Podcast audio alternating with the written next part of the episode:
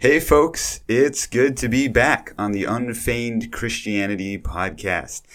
Again, the intro music is done by my friend Corey Steiner, who has recently produced his first professionally recorded music album, The Good Wins at the Last, which you can find at www.coreysteinermusic.wordpress.com.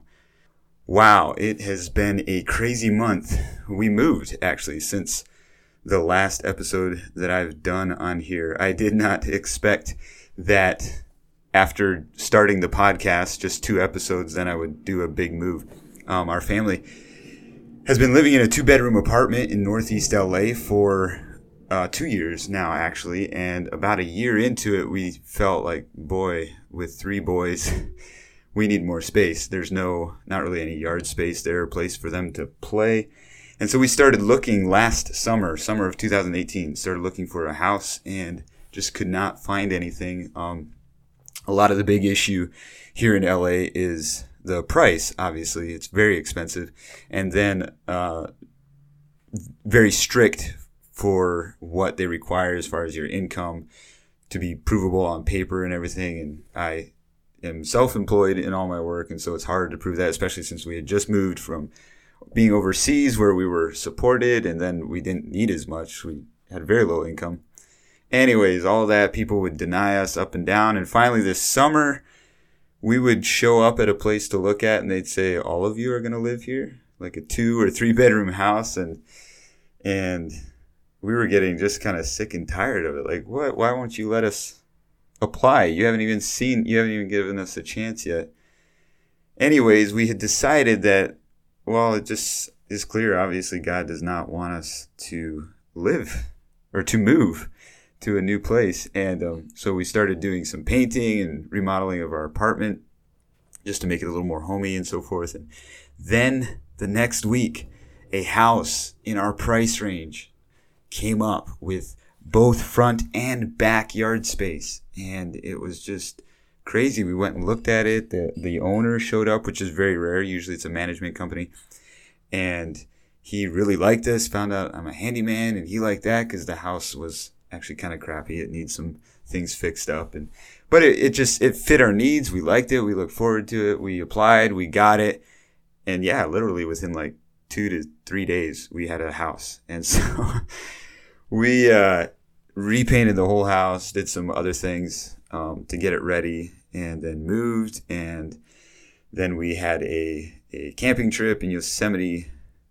National Park, which we had planned for several months ago. And it's just been a crazy month. And that's why all of this, I had planned to publish episodes bi weekly. I might have to say bi monthly. No. It won't be that long in between. But that's why everything just got kind of delayed, and it's good to be back with you all again. Today's guest is a longtime family friend and a casual mentor of mine, Merle Burkholder. Merle works as staff pastor for Believers Fellowship in Northern Ontario. And he's also the administrator of Open Hands Ministries, which is a ministry that helps people in majority world nations develop saving groups so they can become more financially independent and stable it's a really neat ministry. I, I haven't seen it firsthand, but I have heard testimonies of people who are working in those countries who have saving groups like this. And it's, it's, I think, perhaps one of the most effective ways we, from nations, from economies that are a little more wealthy, a little more, have a little more resources available that we can actually use our resources to help. Now, I, as I understand it, I don't think Open Hands uses money from other people. They just train the local group how to save their own money and to keep each other accountable. And so they just kind of provide the teaching, the training, the oversight. I believe that's how it works. Um, some like microfinancing groups would would take a little bit of mo- money from the West or wherever people are donating from and use that to start the savings groups which is is okay but there's a lot of damage that can be done when when you just ship money from a wealthy nation to a a not as wealthy nation. Um, that's not actually what people necessarily need especially because in sometimes in those countries they don't need lots of money. They just need to learn how to channel the resources they have um, so that they can uh, save up for things they need um, so that it's not hand to mouth. They don't work all day for the food that day or um, even just to be able to provide better water development and so forth in those nations. Um, so I, I love this type of ministry um, that Merle is administrator of and works with. We don't talk about that on today's podcast. Today we discuss men taking personal responsibility for their sexuality. In my last episode, I interviewed Trudy Metzger and we discussed sexual abuse that happens within the church even and how we as a church can become a safer place for those who have been abused, maybe even for those who are abusing because this stuff happens right in our midst. And part of that, I believe, is us as men beginning to take personal responsibility for our sexuality. I had a call with Merle um, and some other brothers earlier, and we were discussing this thing, the the issue of sexual abuse in church, and he just shared how he has a burden for us as men taking responsibility for our own sexuality. That's where it all starts. And I just said, "Hey, would you mind coming on the podcast and talking about that?" I actually have him I had interviewed him for a course that I have online, which you can go to my website and discover more about that. But then when we had set the date for that, I said, "Hey, can we just keep it on longer and and do this podcast?" So I'm grateful that he obliged me in that. It can be easy for us as men to shift blame for our sexual failures, our sexual tendencies. We can shift that blame outside of ourselves to other forces. Uh, maybe, maybe it's women, maybe it's culture, whatever we use, kind of put the blame on. But that only leads to more issues. Solving sexual sin, whether it's addictions, abuse, whatever it is, that starts when you and I begin to take personal responsibility for our sexuality. Obviously, women need to take personal responsibility for their sexuality as well. But the issue is we as men, right? right now, there's the buck stops here or it starts here. Like something, a new legacy begins right now. If you're listening to this podcast, a new legacy can begin with you and I today when we take ownership of our sexuality. Many of you may know that I've written a book on this topic, Live Free Making Sense of Male Sexuality. It's a conversation with the reader about my journey into sexual sin and finding freedom from it, as well as what it means to live out healthy male sexuality, just exploring that further. You can find the book at www.thelivefreebook.com. And if you're curious if this would be a good book for you, even if you're a lady, I've had ladies read it and say it's really good for them too, although it, it is totally aimed and from a male perspective. But if you're curious about it, just not sure you want to pay for the book or whatever, you can go to my website and get four free chapters on my website. Absolutely free. You, you just put your email in and then I automatically send you four free chapters. Just go to asherwitmer.com and you'll see right away the option to receive the four free chapters of Live Free Making Sense of Male Sexuality. There are 20 chapters in the book. This just gives a good perspective of whether this book is for you. And now, I am excited to share with you my conversation with Merle Burkholder on men taking personal responsibility for their sexuality.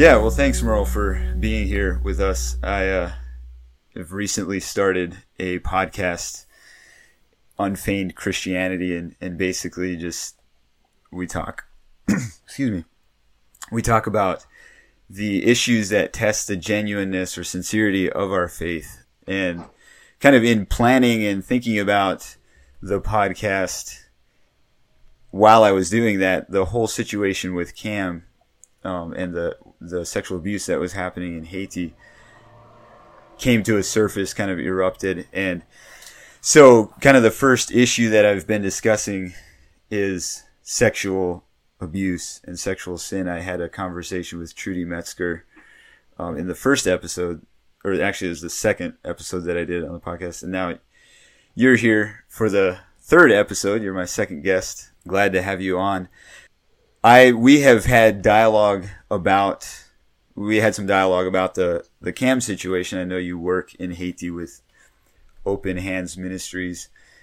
But then we've also had some dialogue about just sexual abuse in church and and sexual sin and how to deal with that. And so I I'd just love to talk with you about how the church can deal with sexual abuse inside itself. It's kind of a an ugly topic to discuss in a sense because here we are as a church trying to live holy lives, trying to exemplify Christ in our lives and in our relationships with each other.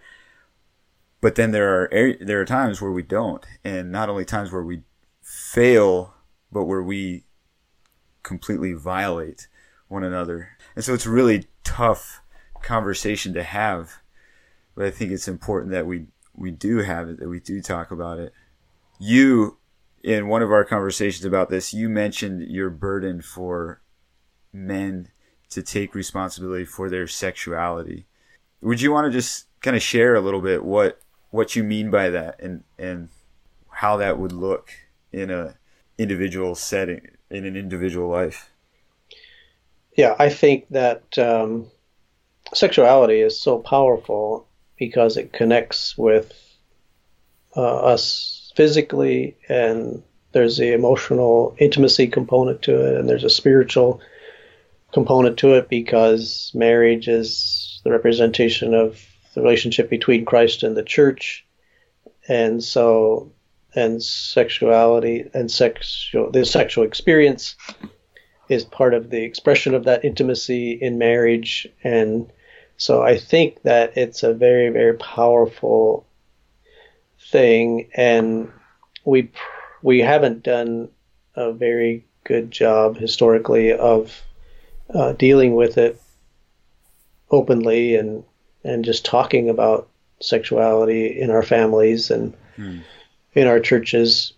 And so I think that as we move into adolescence, all of a sudden, and into puberty, all of a sudden, we start to experience this powerful drive and this powerful desire that we haven't been coached or mentored on what to do with and how to handle. And so we may have had some general talks about mechanics of sexuality and sort of how it works and, and what happens and, and how our bodies change. But but real honest inter, intergenerational conversations mm-hmm. about how do you how do you handle your sexuality successfully and and how do we as men view women and um, and so that and I think that what makes it even more challenging today is that when I was a teenager, probably we would say, well, 99% of young men have masturbated, the other 1% are liars, and, and hmm. um, but today it's more 99% of men have dabbled, at least dabbled in pornography, and mm-hmm. the other 1% are liars. And so then the way pornography distorts sexuality and distorts our view of women mm-hmm. is just damaging um, to to us as as men. Mm-hmm. And so I don't think we have given many tools or many much coaching in what to do and how to how to handle it. And I think we've in some ways caved into our society's obsession with sex and sexuality hmm. into where we've kind of accepted well this is what men do and and um, you know they can't help themselves and and and I think even for my parents and my grandparents, there was probably some thinking that it's the girlfriend, it's the wife who has to hmm. make sure set the boundaries and and a physical uh, physical relationship and dating, and then there's kind of a uh, understanding, a feeling that the wife is there to meet the husband's sexual desires, and and I think we bought into that thinking some, and so we can tend to excuse men, and I think that's why the dichotomy of what you're talking about when women are involved in pornography kind of comes up because people are like, well, women shouldn't like they know they mm-hmm. they're the controllers, so yeah, if if they get messed up, man, we're all in trouble, and and yeah. but then for men, it's sort of like, well, yeah, we're you know we we're sort of allowed, or it's it's not that abnormal. Um, and I just think that uh, for a functioning society, there has to be a focus on the protection of the most vulnerable. Hmm. And that's, first of all, the children and mm-hmm. a society that doesn't doesn't protect its children is uh, is not gonna is not gonna survive. It's not gonna function well, and uh, and I think that uh, as uh, infants, there's a physiological design where the mother nurses the child and, and the mother um, gives primary care to that infant child. The father is not absent, he's not uninvolved, but there are just things that the father cannot do for that child. Mm-hmm. However, as a child moves into toward adulthood, the role of the father becomes uh, changes and becomes different, and uh, um, and so there,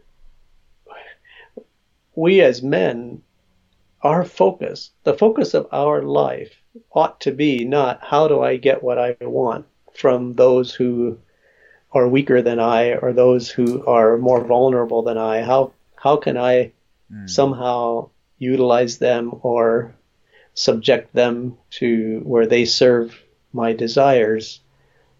But how can I give of myself to meet their needs and to care for them and to mm-hmm. protect them?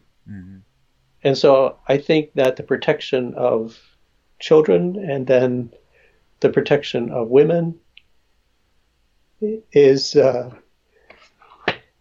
is so important, and it's so uh, reflective of the protection of a Father God over us mm. as human beings. And um, so I, as a man, I can't pawn off the responsibility for my sexuality and dealing with my sexuality. My struggles with sexuality are not my wife's problem. Mm-hmm. Uh, that is the last thing I should be doing is putting a burden on her mm-hmm. because I'm struggling with my sexual desires. I need men who hmm. can be around me, who can coach me, who can uh, talk to me about the things that I'm experiencing and help me to know how mm.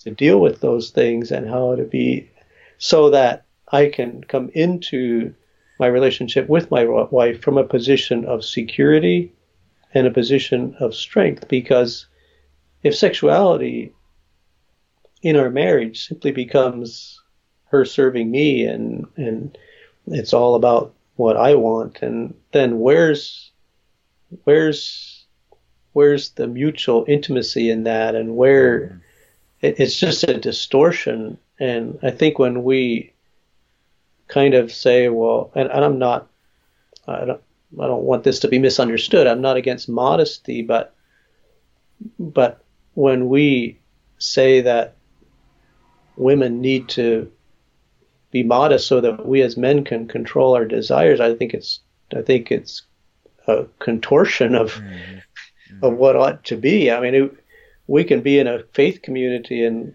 all the women dress modestly, and but we're gonna we're going to meet women who don't, and mm. we live in a highly sexualized society, and so we can't make recluses of ourselves. And and the problem is that even in even within very tight knit communities where there's a lot of modesty, there's still sexual sin. There's mm-hmm. it it mm-hmm. doesn't the modesty while it's it's a it's important and it's what God wants. It's it's not the solution yeah.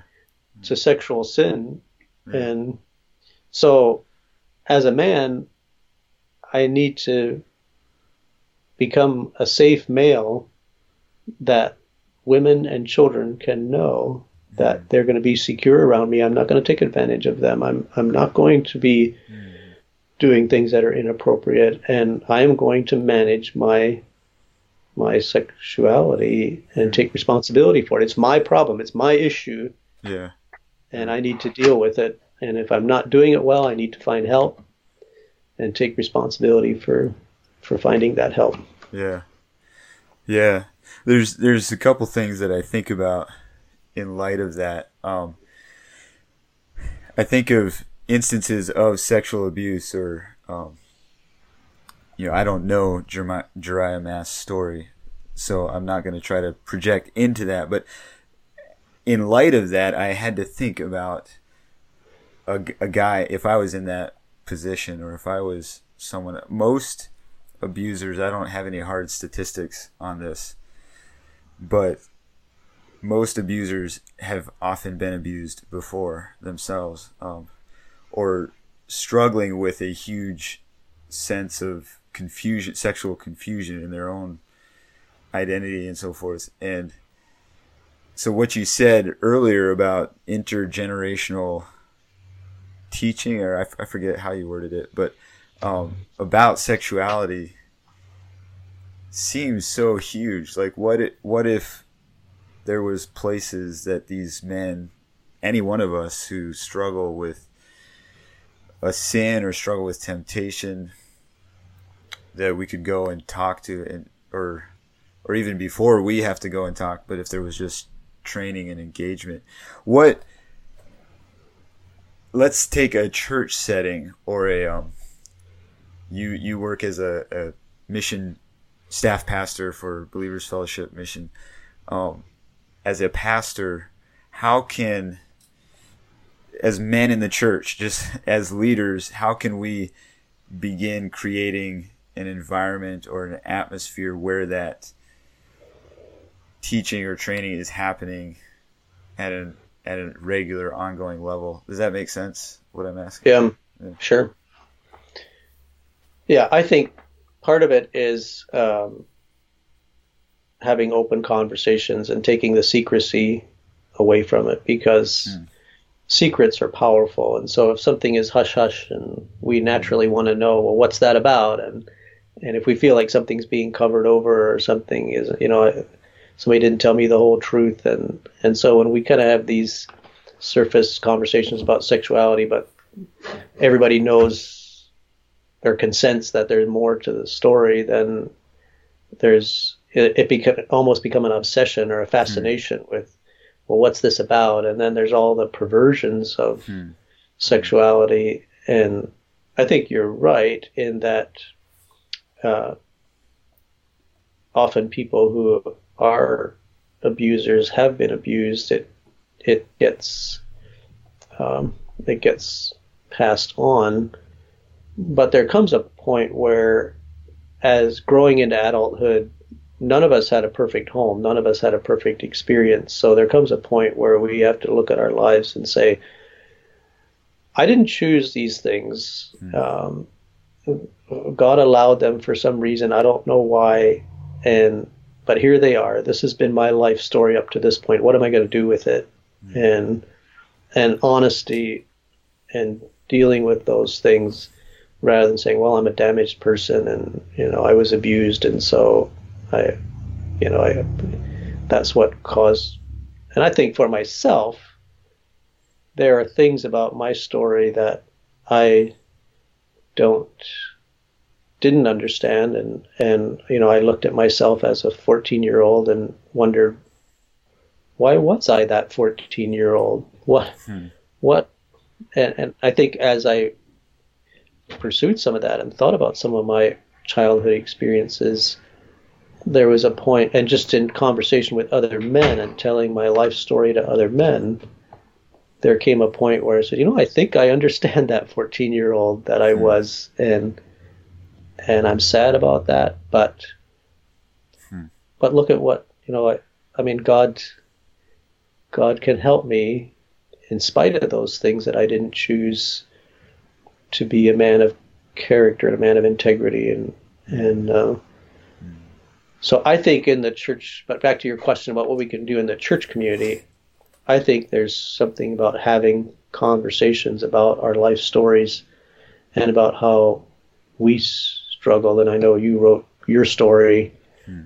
and I think that's incredibly helpful and, and just the transparency bringing it out in the open and saying this is what I experienced and this is what happened to me and mm-hmm. and this is how I dealt with it, then that's very informative mm-hmm. and it takes the secrecy away mm-hmm. and then it becomes there's less of a tendency for it to become an obsession.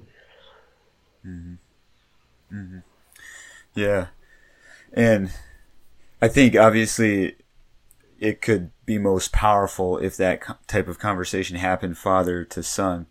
But even some fathers are maybe never had that. So that's why I was asking at a right. at a church wide level, like how do we create um, and even even some fathers who want to have that conversation with a son, their son might be struggling with something that's kind of unique to their story. Like it's it's not the same right. or it's not and as you said, sharing each other's stories kind of help.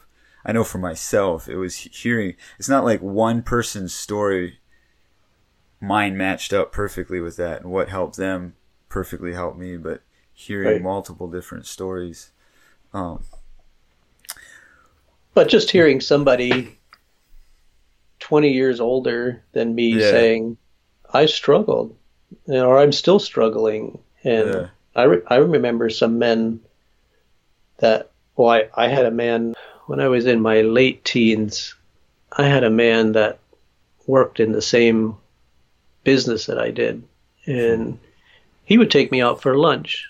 And he was a salesman, he was on the road. And hmm. he would talk to me about encounters he had with women and how he felt and and what he did and and I was 19 and he was 40 and I just it was so helpful to me. Wow. Yeah. And in some ways, it was more powerful than if my dad had sat me down and said, "Okay, like, let's have this talk." And yeah. and so I think yeah. I think I think even within the church, there are things that we can hear from other people's parents. Mm-hmm. And so as a community of men, we help each other's children. Yeah. And and if we're honest about what I'm facing and what's happening with me, that's tremendously informative for young men, yeah. young younger men to know. Yeah.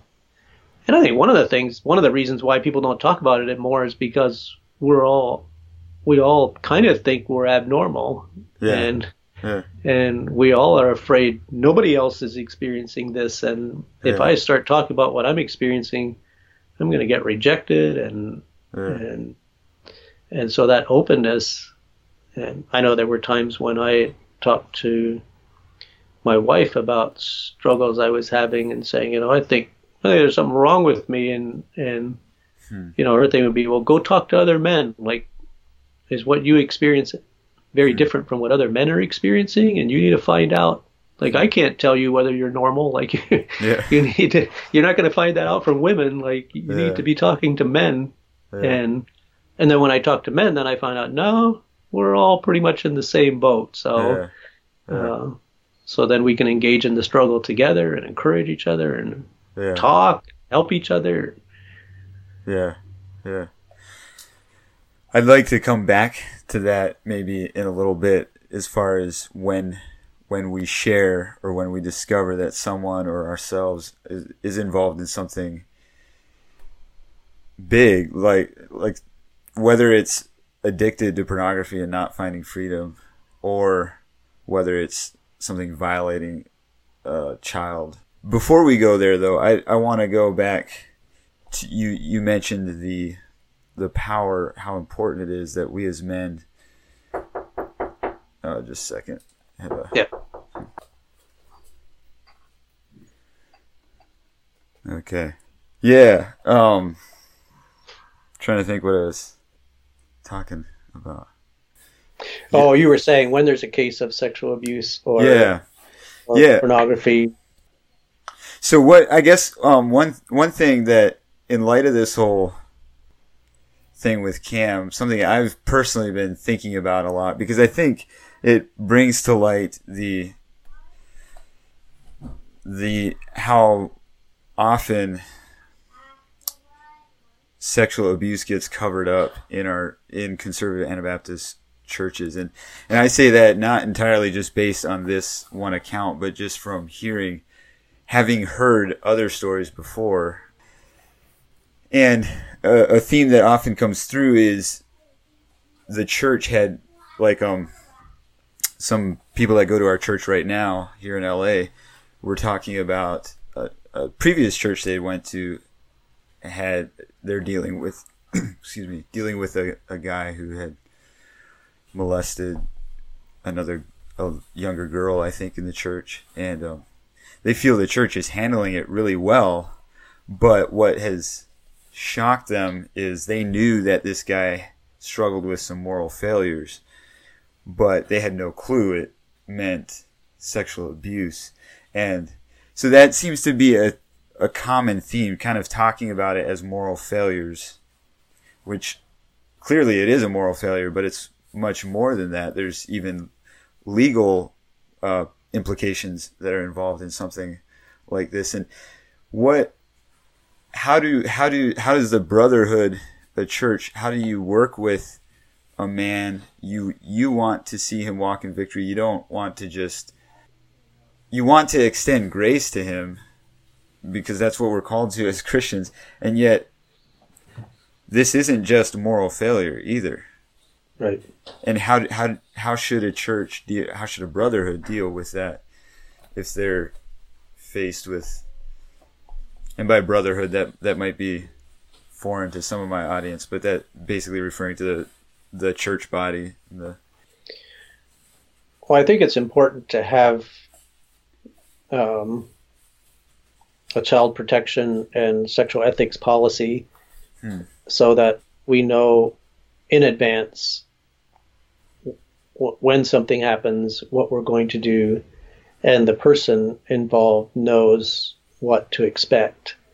So then you're not on the fly hmm. trying to figure out what what should we be doing. And it also gets detached from whose relative is this and mm how mm how is it going to affect the influence of a family in the church or whatever. Like you have you have a policy laid out. This is this is what we will do. And then it's important to follow that policy uh, so that it actually gets carried out and i think that the requirements for reporting vary from state to state mm-hmm. and from jurisdiction to jurisdiction and so we need to know what those are and what we're required to report and to who it gets to whom it gets reported to. Mm-hmm. Um, but then within the body of the church, I think the membership has um, should know the basic outline, not all the gory details, but mm-hmm. they should know the kind of the nature of the offense. Mm-hmm. Um, because if we're going to seek forgiveness and restoration, we need to know what's being forgiven and what hmm. where we're what the starting point is for mm-hmm. restoration. And restoration doesn't mean forgiveness doesn't mean that we act as if this never happened. Hmm. And trust and forgiveness are two different two different things. And when Joseph's brothers came back to him in Egypt, when they came to him in Egypt, he didn't automatically say, "Oh, so great to see you guys. Don't worry about it. You know, yeah, you guys sold me, but no problem. You know, we all love each other, and I forgive you." He put them through some tests to mm-hmm. see how they would treat Benjamin, and mm-hmm. I kind of think if they would have treated Benjamin the same way they treated him, if when he was going to keep Benjamin as a slave and send the rest of them home, if they would have said, "Okay, well, fine, sure," and walked away, I think his response to them would have been different mm-hmm. than when you know they come and say, "Please, like let me stay here and send yeah. him home." I, I yeah.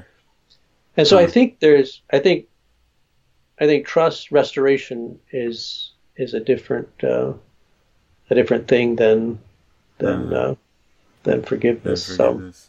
So, yeah, yeah. So, I think that in order for the church to know what the path to rebuilding trust is they have to know at least yeah the basic details of what the offense was yeah and yeah so yeah and it yeah. seems like that if if a leadership of a church doesn't expose the basic details obviously it doesn't have to be the the gory details but more than just moral failure like right. if if they don't communicate the gravity of the sin or the uh, violation. And then later, the body, people in the body find out what it was. It, it, the, could it possibly create some distrust in the, even if the leadership was sincere, not trying to hoodwink the body or whatever. It right. kind of creates some distrust that just being fairly vulnerable and open from the get go would would have avoided. Yeah, that's yeah. true. Yeah. And I have been involved in a couple of situations, and I don't feel like I've handled all of them really, really well. And hmm. I think that um, I think that um, what you're saying there is very true. And and if if people have a sense that things were hidden from us or, or we weren't we weren't told, then that comes back yeah. later and, and destroys trust. And I, I, yeah. particularly in one situation, I would have regrets of um, how it was handled. Mm-hmm. Yeah, I know. You you talking about situations where you feel you have mishandled. I know, like my initial response to the CAM thing. There, obviously, there's a lot of emotion, and some people extremely emotional against CAM, just horrified by this. Some people extremely emotional against Trudy Metzger, who is the the blogger and author who brought it to light. And um, I was the day that it kind of came to surface. I was the thing I kept thinking about was oh one of the things people were just appalled by is if CAM knew this for so long why why are they just now coming? Or why why haven't they been upfront about it? And I was thinking trying to put myself in a seat. If I was in leadership obviously I've never been on a board of a of a ministry at that scale. But like I know there's a lot of of um it, it can be easy if you've never been in leadership to look at leaders and, and think they're just self-protecting or trying to protect the organization or or themselves.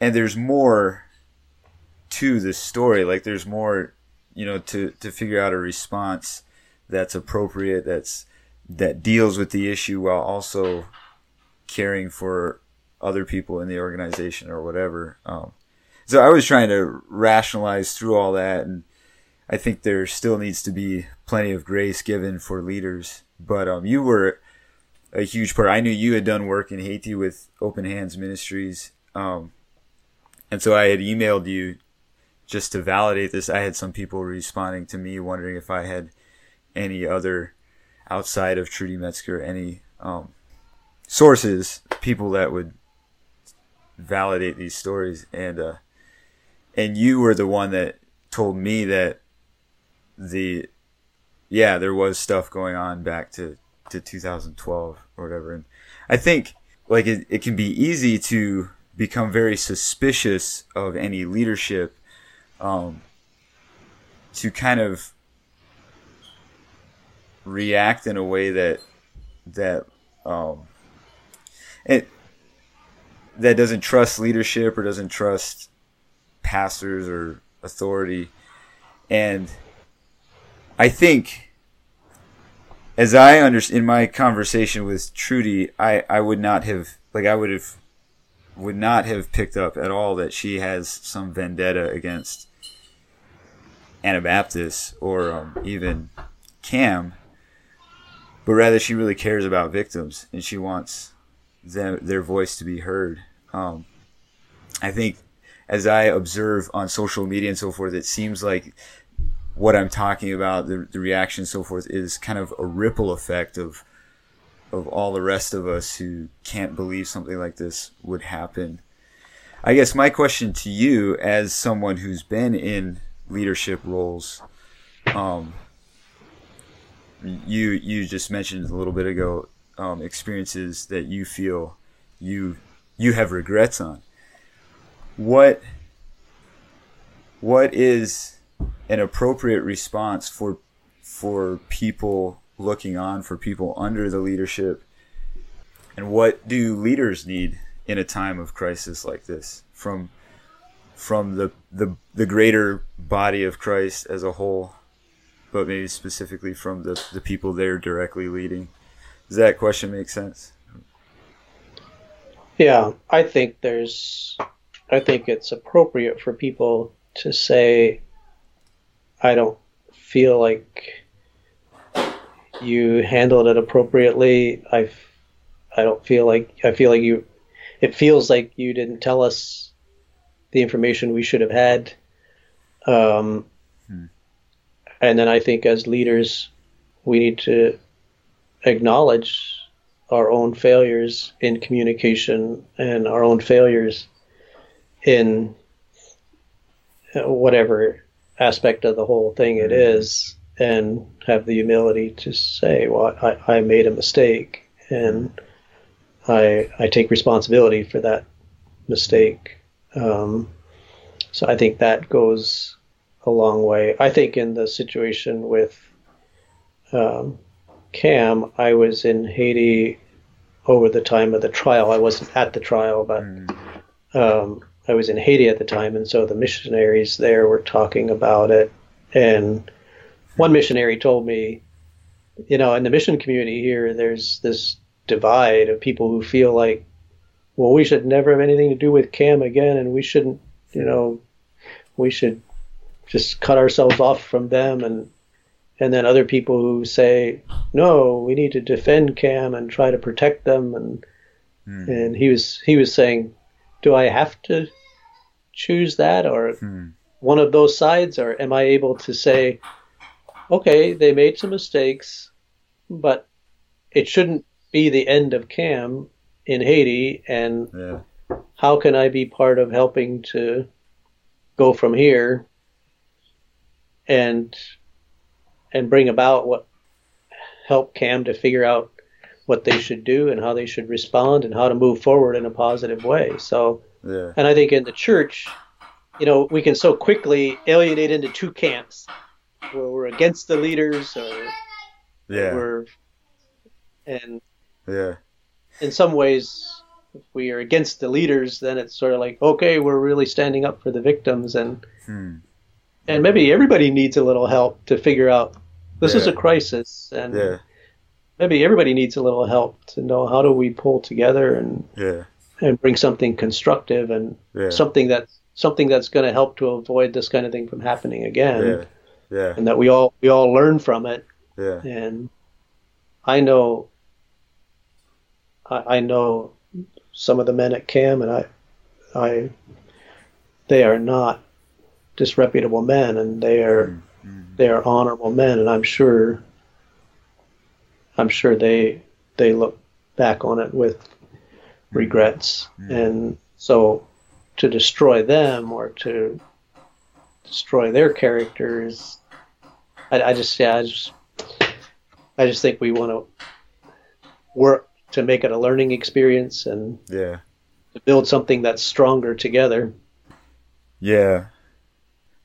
I think it's so important to remember that something like this is a crisis and so everybody involved is going to is to be entering territory where they didn't plan for. Um, Right.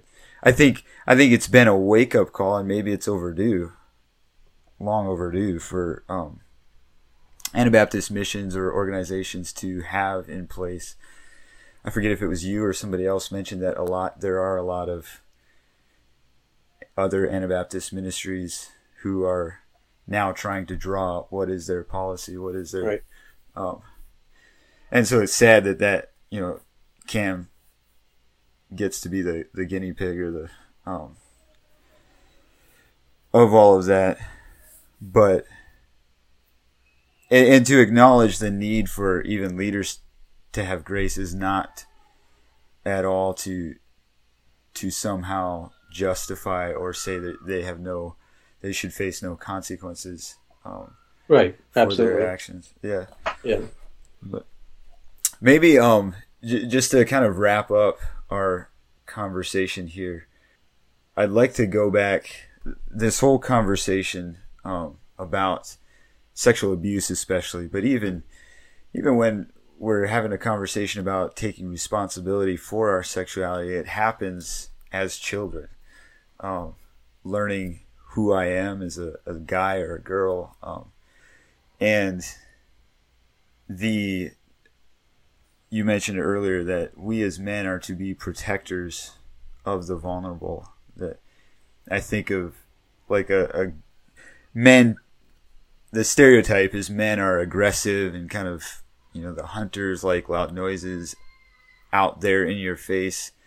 That's obviously not true of every guy, but our sex drive kind of drives us to be aggressive is a word. And Yeah. what that looks in an unhealthy way is what a, a man fulfilling his sexual pleasures, whether it's abusing 30 young boys or just having sex with many different women or just consuming all kinds of pornography or even just habitual masturbation. Um, all of that is, is our aggression being released in a selfish way. In a healthy way, it would be using that aggression to be the protector, to be the the man caring for children. If it's me as a father caring for my children, my wife. Um, if I'm not married or don't have a family, I'm I'm caring for the vulnerable around me. What what does that look like, or how can we as men become protectors in our communities? what does that what does that look like for the single guy who's 40 years old who doesn't have a family of his own how do how do we care for the vulnerable among us for the children. You you and your wife have done a lot of work with with children. You have fostered several children four at least or more? Um, I think what we did fostering for 25 years, and I Okay. think I forget. They told us how many yeah. kids we had in our home over that time, but it was i remember 20-some, I think, so- But I- yeah, that's that's We- what mine is we had four that were with us a longer, Okay. Yeah. longer period of time. Yeah. Wow, that's crazy. 20 some children. Wow. So that's a passion of your guys' life. And yeah, I just love to hear some closing thoughts what it looks like for for men, for guys to be protectors of the vulnerable among us. Well, I think that um, our the drive of our sexual desire, the drive of our sexuality, is our inner desire for intimacy, Hmm. and so um, then for like some people say, well, what about the single man uh, if he's not supposed to get into pornography and masturbation? Like, what's he supposed to do? And and um, but I think that our sexual drive is is um, comes from our inner desire for intimacy. So the the solution for our sexual desires is real connection with real people mm-hmm. and where we are having conversations um, in healthy ways uh, that really matter and so I think our for some of us as men we're so aggressive and so driven that if we didn't have the sexual desire we wouldn't pursue intimacy we would just mm we just kind of go about our lives and be loners, but mm-hmm. it drives us to relationship and intimacy. And so I think mm. having that in healthy ways is important. And then there are way more children in the world than there are healthy parents. And so there are so many opportunities for men to demonstrate healthy adult male relationships mm. with children in the context of the church, its ministry programs, um, just uh, in in um, in relating to. Um, and I, I always say, you know, look for the. Everybody's watching somebody who's ten years older than them or mm. more, and so as you go about your life, watch for the boy or the younger man who kind of hangs around you in group settings and hmm. and wants to talk, be in the group you're in, and hmm. like intentionally tune into those people and hmm. and take them with you, do stuff with them, and hmm. and spend time with them. But again, it has to be in ways that are that are healthy and yeah, where it doesn't doesn't become inappropriate. Yeah, yeah. Well, thanks thanks for talking about this. Is yeah. there any, any, closing remarks, anything you'd like to say to uh, a broader audience in, in, light of the conversation on sexuality and, and dealing with sexual sin and church and so forth? I think the combination of the secrecy about sexuality in our past and the highly sexualized society we live in creates a dynamics for it being one of the greatest challenges we have mm-hmm. in in this period of time. Yeah. Yeah. Well, thank you, Merle, for coming on. You are, I always appreciate talking with you and, and hearing your perspective, your input into my life and into issues that we face in our everyday lives. And um, one one thing I I love about you, and I love, I think it's fairly typical about men your age, is the the wisdom and the knowledge comes through like real life stories and just kind of talking about your own walk with God and and it's not so much just theory but um or an actual kind of already fleshed out or having experienced that. And so thank you for taking the time to to share that with us I always look forward to talking to you. So the feeling is mutual